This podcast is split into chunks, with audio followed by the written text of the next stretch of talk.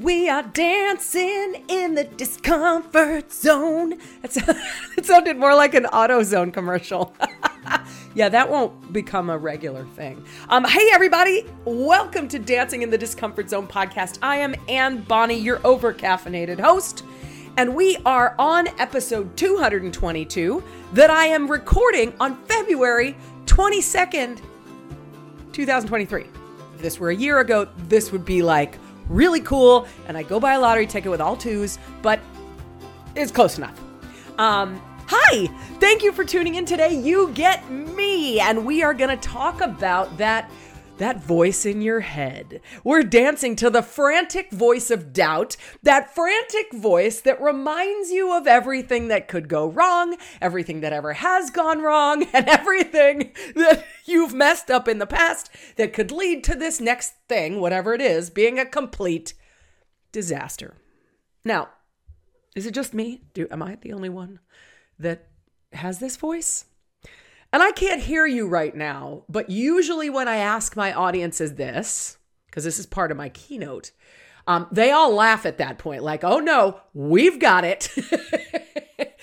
and it's that frantic voice. So I love part of Dancing in the Discomfort Zone podcast is about helping us understand why things are uncomfortable to make them maybe a little less uncomfortable. Or maybe for us to be able to say, wow, this is uncomfortable, but I understand why. So, like, it's all good.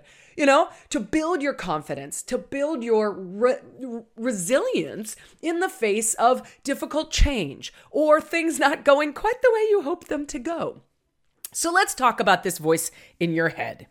Um, so I like to say that back when your brain was invented, you there was a lot more mortal danger in the world, right? Back in the caveman days, if if you did new things, like you take a new path to the hunting ground, you could walk by a saber-toothed tiger den and end up getting eaten. Or if you, you know, ate that red berry on the bush, um, that we've never eaten before, you might not survive because one time that happened, you know? So, same meant safe for your brain, right? For your caveman brain, for the, this is in your limbic system, which is the part that takes care of your breathing and your heart rate and, you know, regulating your organs and body temperature and all that stuff you don't have to think about. It just is there to keep you alive. Okay? And same meant safe. Um, because if we've survived it before, we're probably going to be okay again, right? Okay, so in that limbic system, there's a little thing called the amygdala. And that's what's responsible for the fight or flight response. So if you think about it, when you have stress, like bus is coming and you're standing in the way of it, right? your heart starts beating faster, blood starts pumping, your face might get hot, you might start sweating. Um, and all of this stuff happens so that you've got the energy to be able to, you know, punch the saber tooth tiger in the face or run and get out of the way of the bus, right? Super handy. Like, I want to be warned of these things. Now, the problem is, in modern times, we don't have as much mortal danger in our lives. But your amygdala doesn't know the difference between getting chased by a saber toothed tiger and having a stressful conversation at work. It responds the same way danger, danger, stress, different. I don't like this. We might die. Get out as quickly as you can or punch somebody in the face, which doesn't really help when you're trying to have an emotionally intelligent conversation at work, right? So, this is where this voice comes from. This is where this voice of doubt. And I like to think of it as like a little elf in my limbic system. And, and I named her Sally because it helps me to separate her from me. Okay? Because my limbic system is completely risk averse. It wants you to stay alive at all costs. And so it doesn't like any danger, any risk, anything different. It just wants us to stay nice and comfy in the same because we have survived that before. Okay? So by naming my my that inside voice, that inside voice of doubt that says, "Oh my god, this is never going to work. Oh my god, you remember that time you can't you failed that spelling test in 3rd grade? This is exactly like that. You're not smart enough for this. You didn't start your diet yet. You're not pretty enough. You're not tall enough. You're not skinny enough. You're not, you know, wh- whatever, right? All of the things that are negative come to our heads. And this is what that voice of the amygdala, again, risk averse, but it's not you. It doesn't know about all the things you've learned, all the things you've overcome, what a badass you are at figuring things out. It just knows, ah, stress, danger, we might not live, get out. Okay. So this is where you, as the intelligent thinking person that you are, needs to bring in the prefrontal cortex. So the limbic system is kind of in the back. I'm pointing to the back of my head. You can't see me. it's kind of in the back on the bottom br- brain stem kind of stuff.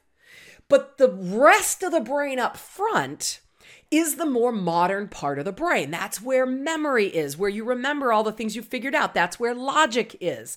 That's where, you know, when we can step out of a stressful situation and say, huh, I am stressed out right now because I don't want to be having this difficult conversation, right? That's all happening up in the more modern part of your brain, in your prefrontal cortex.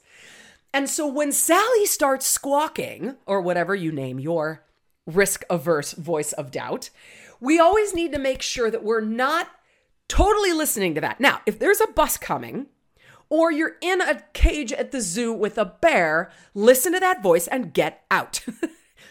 but if you're in a situation where you're about to go in and ask for a raise, or you're about to go in for a job interview, or you're about to go back to school and you're 47 years old and you haven't been in school and you don't feel like you're 19 anymore, and blah, blah, blah. We need to talk to that voice with our prefrontal cortex and say, hey, Sally, I know you're trying to keep me alive, and I, I really do appreciate it because sometimes I will do things for a laugh that um, could cause bodily harm. This is not one of those situations. And yes, this could go badly. And here's the question you have to ask yourself now. And you have to have this chat with Sally. Say, okay, yes, all that stuff could happen. I could fail. It might not go well. But what if it goes right?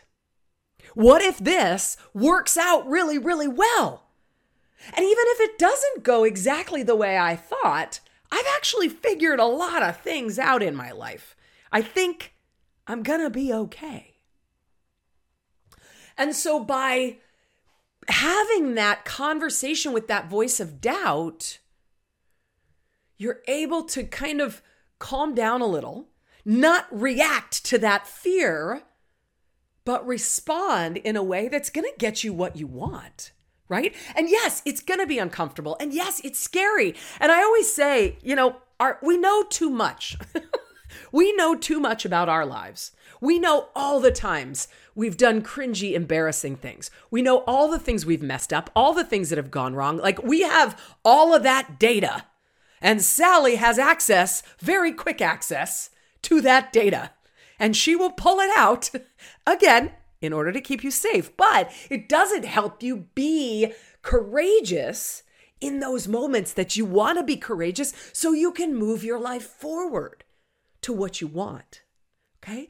So next time you fear, hear that inner voice of doubt squawking, warning you, reminding you of all the bad stuff, bring in the fear up And I recommend you name that voice so it is separate. So you can say, Hey, Sally, I appreciate you trying to keep me alive, but I think we got this. Because you remember when I figured that out? And you remember when I got over that? And you remember when I did that and how great that worked out? Let's go give this a shot. And that's going to build your courage and build your resilience in the face of uncomfortable stuff and being able to move forward. Now, again, when there's a bus coming, get out of the way. Listen to Sally. She's right. But when it's a situation where you're like, okay, am I in danger here or am I just scared? Is this really a risk? Or is this just something that I care a lot about the outcome of and I'm and I just want to make sure I get it right? right? And I like to keep a list of my accomplishments and my the things I've figured out and the things I'm really good at kind of handy because when Sally starts going, she can be really convincing. She brings up actual facts. Again, we know too much, right? She remembers that stuff. So you have to be able to kind of build yourself up again with that logic part of the brain to say, yes, this is risky. Yes, that stuff could go wrong. And it could also go right. So name that inner voice of fear so that you can have that conversation with it. I'm not saying, like, again, she's helping us out sometimes. like, mm, maybe this isn't a good idea. But a lot of the time, that voice of fear is just that 100% risk averse piece of your piece of your brain. Whereas if you step into that, like Hannah talked about on last week's episode, stepping into that discomfort, dancing in that discomfort zone, we realize how much stronger we are, what a badass we are at figuring things out. And you get better and better and stronger and stronger every single time. Step one was listening to this podcast. So thank you for listening to me every week. Thank you for coming back and getting that. And again, sometimes we need an external voice to say, hey, you remember when you figured this out and remember how great that worked out? Sometimes we need somebody else to remind us of that. So have those people in your corner too. I've got a couple people who will text me every once in a while, and I need a pep talk. Or I'll text them like, hey, um, do you have a minute? I, I just need you to remind me how great I am. and these are special people. This isn't just everybody. You know, you're not walking down the street saying, oh my God, hi, I am so good at parallel parking and I am so good at listening and people really like me, right? You're not self promoting. But we should always have those friends that can be that voice of logic when Sally is super loud and super convincing. All right? Let me be that for you if I can. Let me know what else you'd like us to dance in on this podcast. I am here for you. I love doing this and I love bringing it to you. And if you're enjoying it, leave us a review, subscribe, hit me on social media, Speaker Anne Bonney on the Facebook and the Instagram. And uh, if you need a speaker to come and, and energize and build the courage and resilience of your team in change, my, yourchangespeaker.com is my website. Let's chat. Otherwise, I got some more great content coming up for you next week. I will see you then. Until then, don't let that fear voice drive the car.